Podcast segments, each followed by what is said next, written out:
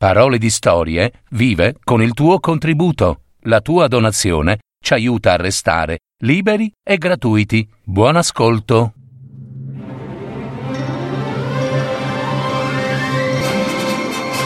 Fiabe, favole, racconti, leggende. Adattamento e messa in voce di Gaetano Marino. w w w punto parole di storie punto net.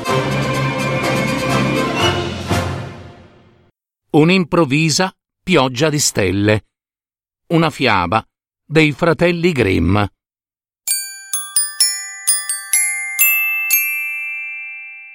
Anche questa è una storia accaduta in un tempo dove il tempo quasi non ci stava.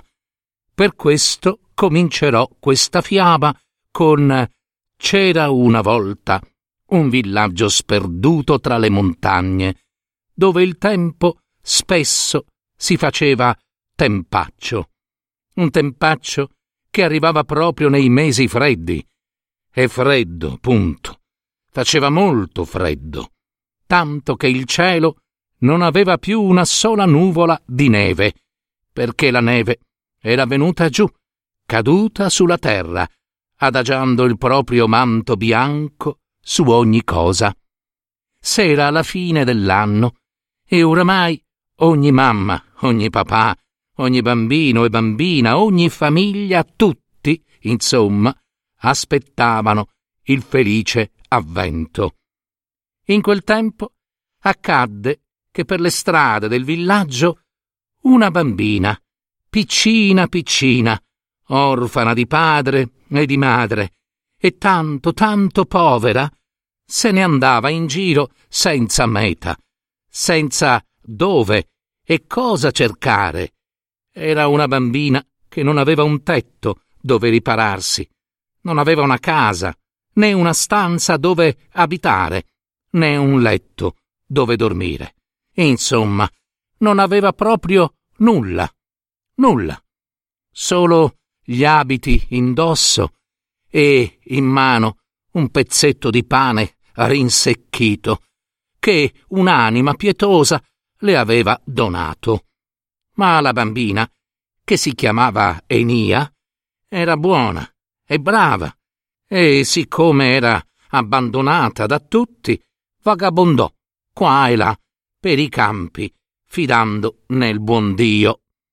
Un giorno incontrò un poverello che disse: «Ah, per favore, piccola, piccola, dammi qualcosa da mangiare. Ho, ho tanta fame, ho tanta fame, ti prego». La piccola Enia, d'istinto, gli donò tutto, ma proprio tutto il suo pezzetto di pane e disse: «Ecco, tieni, buon uomo, non ho tanto, ma spero che ti faccia bene». «Oh, grazie, piccina, grazie. Oh, sia lodato il cielo, sei una bambina generosa». E la piccola Enia continuò la sua strada. Poi venne una bambina che tremava tutta, con una piccola scatola di fiammiferi, che però nessuno comprava, perché erano tutti bagnati, e la piccola venditrice di fiammiferi gemeva e si lamentava dalla fame, e disse: «Oh, ho tanto... tanto freddo alla testa. Nessuno, nessuno vuole comprare i miei fiammiferi, forse perché sono tutti bagnati e non s'accendono più. Oh, come farò? Puoi tu, tu piccola amica, regalarmi qualcosa che possa aiutarmi almeno a non avere freddo? Ti prego». Enia si tolse il cappellino senza nemmeno pensarci e lo diede alla piccina dei fiammiferi. Dopo un po' incontrò un'altra bambina che non aveva indosso neanche un giubbetto e gelava. Enia si tolse la camicia e la donò alla piccola. E un po' più in là un'altra le chiese le scarpe ed ella le diede eh, le sue scarpe.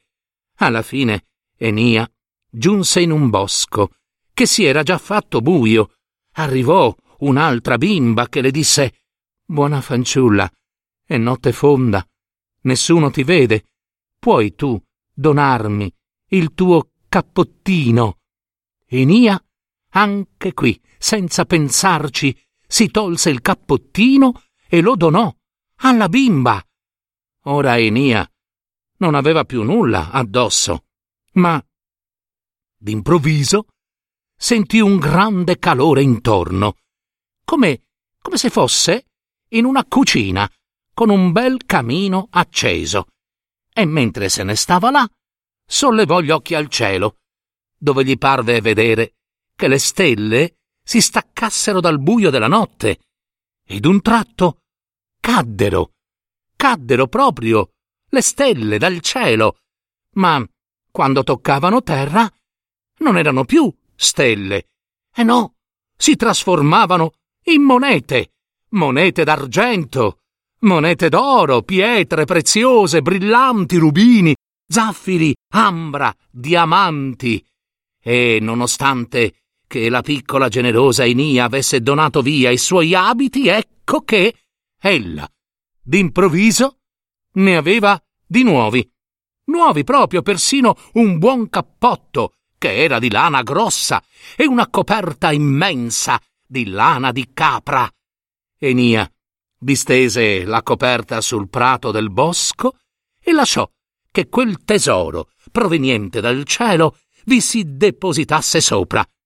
Quando la coperta fu piena piena di tanto splendore, Enia divenne ricca, ricca per tutta la vita e ancora più generosa di prima, donando a tutti i poverelli del mondo le sue ricchezze, ricchezze che non finivano mai, ma proprio mai, e visse per sempre, buona, felice e contenta.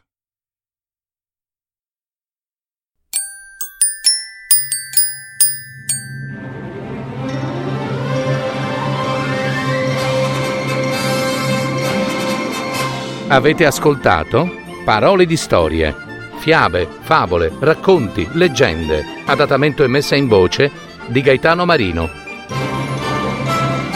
w w w punto parole di storie punto net